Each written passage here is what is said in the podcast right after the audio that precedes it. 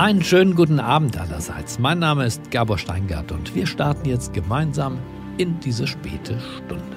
Heute ist wieder der achte Tag und wir wollen gemeinsam nachdenken, was kommt, was bleibt und was muss sich nach dieser Corona-Krise unbedingt verändern. Wir sind auch in dieser Woche gemeinsam mit verschiedenen Gastgeberinnen und Gastgebern in Deutschland verabredet und hören zu zu und lernen. Und den Anfang macht in dieser Woche unser Gastgeber Thilo Bode. Früher war er der Deutschlandchef von Greenpeace, dann leitete er Greenpeace international und anschließend gründete er die Verbraucherschutzorganisation Foodwatch, deren Geschäftsführer er bis heute ist. Mit Foodwatch kämpft Thilo Bode für den fairen und transparenten Umgang mit Lebensmitteln. Das klingt harmlos, wer ihn kennt, weiß, Dilo Bode nimmt die Bosse an und zwar frontal. Fleischindustrie, Lebensmittel, Multis. Er ist in dieser Szene mit Sicherheit kein Leichtgewicht, sondern ich würde schon sagen, in der Welt der kritischen Geister, auch der industriekritischen Geister, ist er der Heavyweight Champion. Und insofern bin ich neugierig auf das, was Thilo Bode uns jetzt zu sagen hat, welche Folgen er denn aus einer Welt nach Corona ziehen würde. Wie wird die Globalisierung zum Beispiel, das würde mich von ihm interessieren, künftig aussehen? Wie geht es weiter mit der Klimabewegung? Wie wollen wir uns in Zukunft eigentlich ernähren? Hier ist also Thilo Bode, ein, wie ich denke, nachdenkliches Plädoyer, wie ich ihn kenne, für einen Reset nach dem Lockdown. Guten Abend. Mein Name ist Thilo Bode, ich bin der Direktor von Foodwatch International. Wir sind eine internationale Verbraucherorganisation für sichere und gesunde und faire Lebensmittel, Lebensmittel, die die Verbraucher nicht täuschen. Ich freue mich, dass ich hier bin heute Abend und in der Sendung Der achte Tag mich äußern darf. Krisen wie die gegenwärtige Corona-Krise haben nicht nur schlechte Seiten, sie ermöglichen auch Entscheidungen zu treffen aufgrund der Erfahrungen, die man in der Krise gemacht hat, um damit auch in der Zukunft die Gesellschaft zu verbessern. Man darf sich nur nicht der Illusion hingeben, dass Krisen automatisch zur Selbstheilung führen, dass sie automatisch verursachen, dass die Gesellschaft die richtigen Entscheidungen trifft. Das Gegenteil kann der Fall sein. In diesem Jahrhundert haben sich vier große Krisen ereignet, das eine war der Angriff auf das World Trade Center in New York. Dieser Vorfall hat den Westen zumindest total erschüttert und der Krieg gegen den Terror wurde ausgerufen. Aber der Krieg gegen Terror hat nicht wirklich Frieden geschaffen und hat auch nicht den Terror besiegt. Im Gegenteil, der Nahe und Mittlere Osten sind noch in mehr Chaos gestürzt worden. Das waren keine gute Entscheidungen. Die zweite große Krise 2008, die Finanzkrise, der Zusammenbruch des Bankensystems, der wirtschaftliche Schaden hat leider nicht dazu geführt, dass man sich überlegt hat, wie muss eigentlich ein sicheres Finanzsystem aussehen, wie können wir die Banken sicherer machen. Auch hier hat man nur Reparaturarbeiten durchgeführt und die Banken sind nach wie vor ein großes Sicherheitsrisiko. Das hätte man anders machen sollen. Dann kam die Eurokrise im Jahre 2010. Man hat auch hier meiner Meinung nach nicht den richtigen Kurs gewählt. Man hat die südlichen Länder die Mittelmeerländer in der Europäischen Währungsunion eigentlich kaputt gespart. Man hatte mehr Interesse, die Banken zu retten.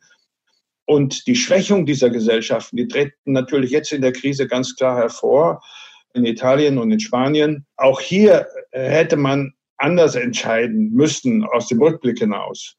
Und die Klimakrise darf man natürlich gar nicht vergessen. Die ist jetzt aus den Schlagzeilen verschwunden, aber die klimatische Erwärmung wird, kümmert sich nicht um die Corona-Krise, Sicherlich werden jetzt weniger Treibhausgase in die Luft gestoßen, aufgrund schon der Tatsache, dass der Verkehr und der Luftverkehr quasi zum Erliegen gekommen ist. Aber auch nach den Demonstrationen von Fridays for Future und den extremen Wetterereignissen im letzten Jahr hat die Politik ja wirklich nicht dagegen gesteuert. Und das wäre jetzt die große Chance, in der Corona-Krise auch was zu machen. Kurz gefasst, wir müssen jetzt nach vorne gucken und wir müssen uns überlegen, welche Entscheidungen müssen wir treffen, um tatsächlich die Krise zum Besseren zu wenden und aus den Fehlern zu lernen.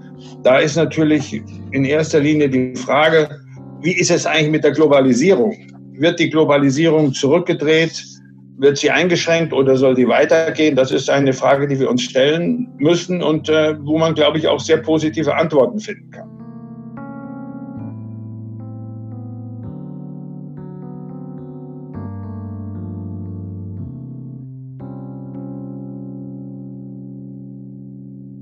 Weltweite Krisen wie die Corona-Krise, die bringen ja die Schwächen und die Stärken äh, einer Gesellschaft zur Oberfläche und das gibt eben die Möglichkeit, auch zu handeln und Versäumnisse, die man in der Vergangenheit gemacht hat, wieder gut zu machen.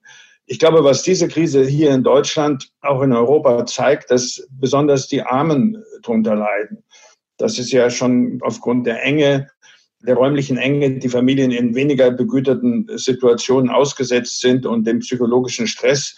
Aber natürlich auch die Pflegekräfte, die Krankenschwestern, das ärztliche Hilfspersonal und sonstige, die eigentlich unterbezahlte Funktionen haben. Aber jetzt zeigt sich ja, dass diese Menschen doch eine sehr tragende Rolle für die Gesellschaft spielen, ohne die die Gesellschaft gar nicht eine Krise abfedern könnte. Und ich glaube, wir müssen uns überlegen, dass wir diese Kräfte und seien es auch die schlecht bezahlten Angestellten im Supermarkt, die mit Überstunden jetzt ähm, die Lebensmittelversorgung sicherstellen, dass diese Menschen anständig bezahlt werden und auch anständige Zukunftsaussichten durch eine solide Rente haben.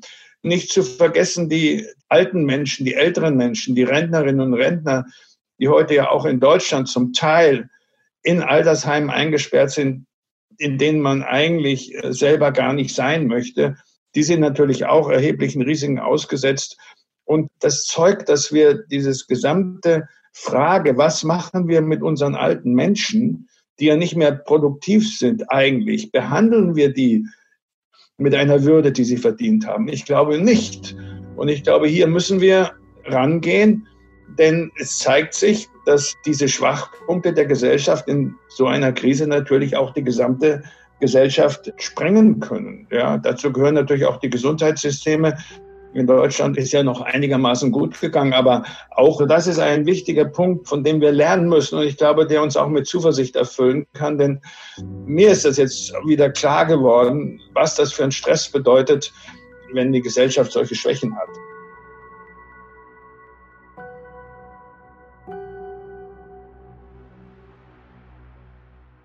Wichtig ist, dass wir nicht nur auf die Schwächen in unserer Gesellschaft schauen, sondern auf die Schwächen in der Europäischen Union. Wir haben ja in Europa, und ich gehöre zu den Menschen, die eigentlich Europa als ganz, ganz großes Ideal im Herzen tragen. Aber ich bin nicht unbedingt immer überzeugt, was aus Europa gemacht wird und wie Europa gestaltet wird. Es gibt jetzt wirklich die Chance, nochmal zu fragen, welches Europa wollen wir eigentlich? Ja? Und es zeigt sich in der Corona-Krise, dass eben in bestimmten Bereichen, wo Europa wirklich wichtig wäre, ja, internationale Solidarität, sich gegenseitig helfen. Ich bin der Meinung, dass man Europa genau für diese Zwecke braucht. Gut agieren zu können und die Schwächsten zu schützen und äh, die Beziehungen zu den Entwicklungsländern. Und hier könnte Europa eine wichtige Rolle spielen, auch in der Außenpolitik. Das ist ja nun geradezu deprimierend, dass man die Außenpolitik und die globale Politik hier Regierungen wie der US-amerikanischen Regierung überlässt wo man das Gefühl hat, da ist mit Sicherheit nicht alles in den richtigen Händen. Wenn man jetzt nochmal weitergeht auf die Frage der Ebene der globalen Organisationen, dann zeigt sich, wie wichtig ist, starke globale Organisationen zu haben. Ich glaube, man kann mit gutem Grund sich über die Schwäche der Weltgesundheitsorganisation Gedanken machen. Aber dass die internationalen Organisationen so schwach sind, hat ja auch eine Ursache. Die sind von Menschen für Menschen gemacht worden. Und die WHO hat nun eine extrem schwache Rückendeckung und eine schwache Finanzierung. Also bei aller Kritik, sie kann nicht die Rolle ausfüllen, die man in so einer Situation bräuchte.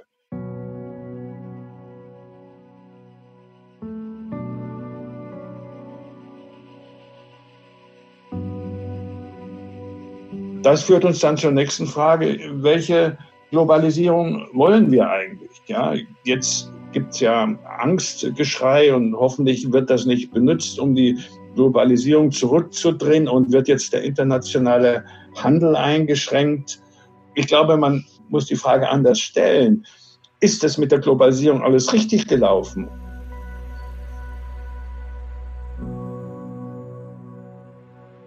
Nehmen wir mal einen internationalen Handel. Das ist ein gutes Beispiel. Ich als Vertreter einer Verbraucherorganisation sind natürlich überhaupt nicht gegen internationalen Handel.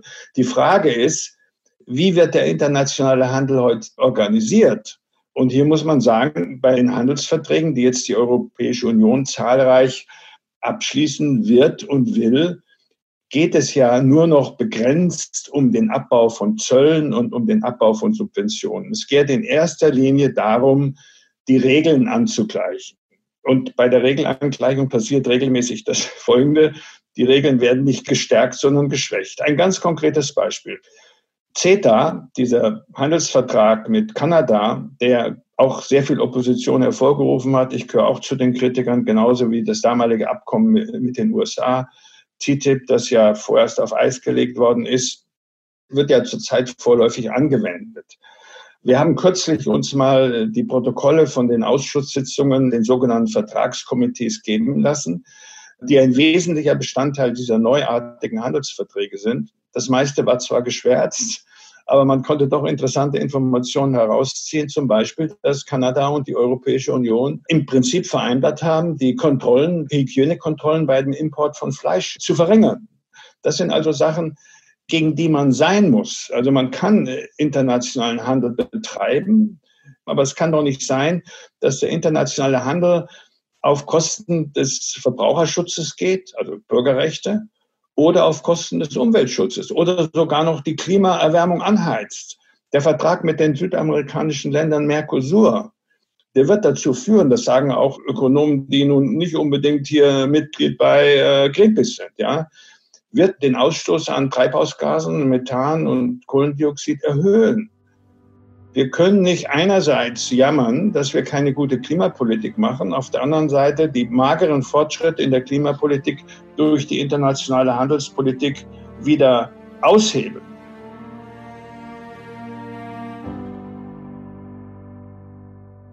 Das andere, was man sich natürlich auch mal überlegen könnte jetzt in der Krise, wir werden ja wahrscheinlich ein beträchtliches Konjunkturprogramm brauchen, um die Wirtschaft wieder in Fahrt zu bringen. Da besteht natürlich die Gefahr, dass wir den wirtschaftlichen Kräften die bedienen, die am lautesten rufen. Ist ja mittlerweile schon so, dass der Bauernverband, der ja nicht gerade zu den schwächsten Lobbyorganisationen gehört, gefordert hat, dass die Düngemittelverordnung, die schon seit Jahren widerrechtlich von Deutschland nicht umgesetzt wird, dass man doch die beschlossenen Maßnahmen erstmal herauszögert. Oder die Autoindustrie, die jetzt sofort laut geworden ist und gesagt hat, man sollte doch bitte die Autoindustrie mit Umweltschutz Auflagen, die man beschlossen hat, verschonen und die verzögern. Das wäre natürlich völlig falsch, wenn man jetzt die Krise nicht dazu benutzt, äh, wichtigen Strukturwandel anzubauen. Ich stelle hier in Berlin fest, das war sehr schön letztes Wochenende, dass sehr, sehr viele Radfahrer unterwegs sind. Ich kann mir vorstellen, dass viele das alte Rad wieder aus dem Keller geholt haben oder vielleicht sich sogar ein neues gekauft haben. Auf jeden Fall wir wissen, dass wir ein Problem haben mit Autoverkehr in den Innenstädten. Das ist sowohl ein ökologisches Problem, ein Gesundheitsproblem. Und es wäre jetzt die Möglichkeit zu sagen, wir benutzen die Konjunkturprogramm, um die Mobilität in den Innenstädten angepasst zu machen an die Menschen und nicht an die SUVs, an die Geländewagen, die da rumfahren. Das wäre ja mal eine Riesenchance. Und äh, vielleicht noch mal ein Wort zu den Digitalkonzernen, die ja auch die Globalisierung wesentlich mittragen und deren Produkte ja auch jetzt in der Corona-Krise helfen. Aber heute wird darüber geredet, dass man doch bitte die finanziellen Lasten der Krise gerecht auf die Schultern verteilen muss. Dem kann ich nur zustimmen. Allerdings frage ich mich, habe ich noch gar nicht gelesen in den ganzen Beiträgen in den letzten Tagen, dass doch die Digitalkonzerne endlich mal Steuern zahlen. Die Digitalkonzerne spenden hier das eine oder das andere und erklären sich ganz großzügig bereit, Apple und Google eine Corona-App zu entwickeln, ein Paradies für Datensammler. Und es gibt sowohl Initiativen auf europäischer Ebene, um die Digitalkonzerne zur Kasse zu bitten, auch auf nationaler Ebene können wir was machen. Aber Deutschland war ja immer Bremser. Und ich finde das einen wahnsinnig wichtigen Punkt. Auch nicht zu vergessen, die Verschwörungstheorien, die wirklichen Hass und sonstigen Botschaften, die durch die äh, sozialen Medien verbreitet werden, auch hier muss man sich fragen, welche Rolle haben die Digitalkonzerne und welche Verantwortung haben sie? Diese Technologien haben auch das Potenzial, um die Demokratie zu zerstören. um ein Überwachungssystem zu etablieren. Auch darüber sollten wir nachdenken, dass wir jetzt in der Krise die digitalen Technologien, die auch ein Segen für die Menschheit sein können, das muss man sagen, wirklich so hinzubringen, dass sie der Menschheit wirklich dienen.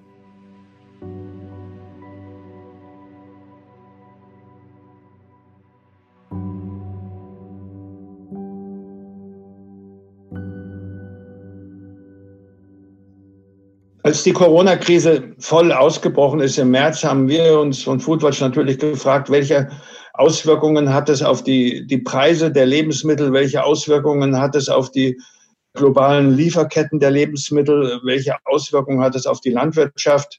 Und hier sind die Beobachtungen durchaus unterschiedlich. In Europa, glaube ich, brauchen wir uns keine Gedanken machen über die Versorgung mit Nahrungsmitteln oder Lebensmitteln. Europa ist der größte Agrarexporteur der Welt dass Europa trotzdem jede Menge importiert, Rohstoffe aus Lateinamerika, um hier die Produkte zu veredeln, sprich aus Futtermitteln tierische Produkte zu machen und die weltweit exportiert, ändert an diesem Befund nichts.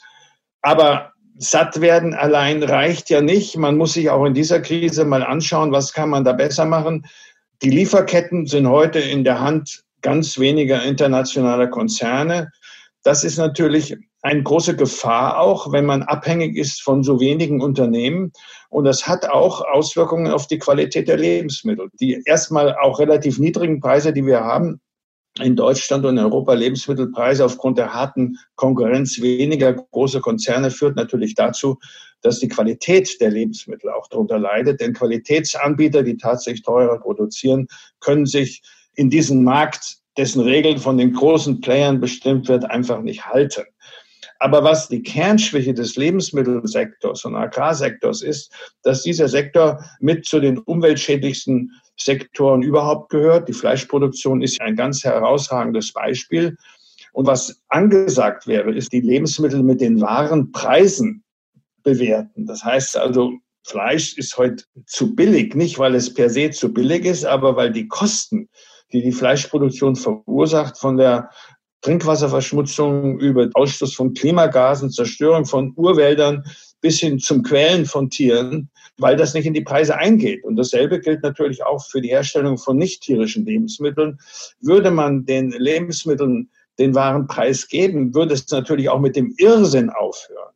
Lebensmittel global hin und her zu transportieren, dass äh, eine Pizza aus, weiß nicht, 47 äh, Kleinteilen besteht, die aus 45 äh, Ländern kommen. Und würde man die Warenpreise ansetzen, dann gibt es ja zwei Probleme zu lösen. Das eine ist, die Produktion würde zurückgehen. Dann würden viele Fleischproduzenten dann eben nicht mehr existieren. Vor allen Dingen ist natürlich die Frage, wie ist das eigentlich sozial? Was sind die sozialen Auswirkungen, wenn Lebensmittel teurer werden? Und hier muss man nochmal sagen, hier kommt das Thema, wer sind die Schwächsten in der Gesellschaft, wieder auf den Tisch.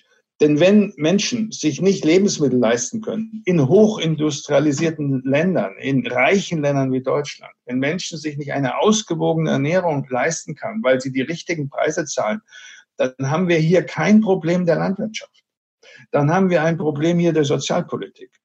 Es ist ja eine Schande, dass bei uns Menschen sich von Tafeln ernähren müssen. Das sollten wir wirklich äh, zum Anlass nehmen, zu überlegen, wie ernähren wir uns hier in Deutschland? Wie können wir sicherstellen, dass auch ärmere Menschen sich ausreichend und ausgewogen ernähren können? Und wie können wir eine globale Lebensmittelversorgung organisieren, die Umwelt nicht kaputt macht und nicht die sozial Schwächsten noch weiter schwächt? Ich meine, es ist ja auch eine Schande, dass wir unser scheinbar billiges Gemüse und Obst aus den südlichen europäischen Ländern, Spanien beziehen und hier die Arbeiter unter unmöglichen sozialen Bedingungen für uns das Essen produzieren, die eben nicht ausreichend geschützt sind durch Arbeitsschutzmaßnahmen, die natürlich anfällig sind für solche Krisen wie Corona. Hier bestünde jetzt die Möglichkeit, wirklich was zu machen. Und ich glaube, die Leute hätten auch hier viel Verständnis. Die Hoffnung bestünde ja darin, dass wir sagen, wir haben hier die Möglichkeit, was zu ändern, und zwar zum Positiven. Dieses Fenster, dieses Window of Opportunity, diese Möglichkeit müssen wir jetzt wirklich nutzen. Die Probleme sind alle durchanalysiert, die Probleme sind bekannt, sie müssen nur angegangen werden. Wir haben eine ganze Zeit jetzt darüber geredet, welche Schwächen diese Krise offenbart hat von unseren Gesellschaften und was wir alles machen können. Aber ich würde gerne noch mal betonen, dass diese Krise große, große Chancen eröffnet, in einigen Bereichen wo die Schwächen besonders deutlich geworden sind, wirklich zu agieren. Das ist einmal, dass wir die Schwächsten in der Gesellschaft wirklich unterstützen. Das wäre mit Sicherheit eine Maßnahme, die die Verletzlichkeit der Gesellschaft mindern würde. Wir könnten in Europa natürlich jetzt die Krise dazu nehmen, uns überlegen, dass wir im Eurosystem so ausgestalten oder verändern, dass auch die schwächeren Länder nicht nur zugunsten äh, von Deutschland darunter leiden und Deutschland hier den großen Exportweltmeister spielt. Wir können die Krise nehmen und sagen, warum müssen wir eigentlich nicht internationale Abrüstungsanstrengungen verstärken, damit wir genug Mittel haben, um die Gesellschaften auf der ganzen Welt gegen die Krise fit zu machen. Wir können den internationalen Handel endlich ausbauen, aber so, dass er die Umwelt nicht schadet, den Menschen nicht schadet und keine negativen sozialen Effekte hat. Also, jede Menge Chancen und jede Menge Möglichkeit, die richtigen Entscheidungen zu fällen und nicht die falschen. Vielen Dank, dass Sie mir zugehört haben bei meinen Ausführungen. Mir hat sehr viel Spaß gemacht.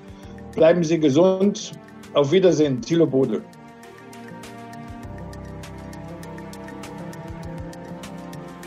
Vielen Dank, Thilo Bode, für diese Gedanken und diesen Wachrüttler zum achten Tag. Ich hoffe, das hat Sie, ich bin ganz sicher, ehrlich gesagt, das hat uns alle zum Nachdenken und zum Weiterdenken angeregt. Ich wünsche Ihnen jetzt einen angenehmen Abend und danach eine ruhige Nacht. Es grüßt Sie auf das Herzlichste, Ihr Gabor Steingart.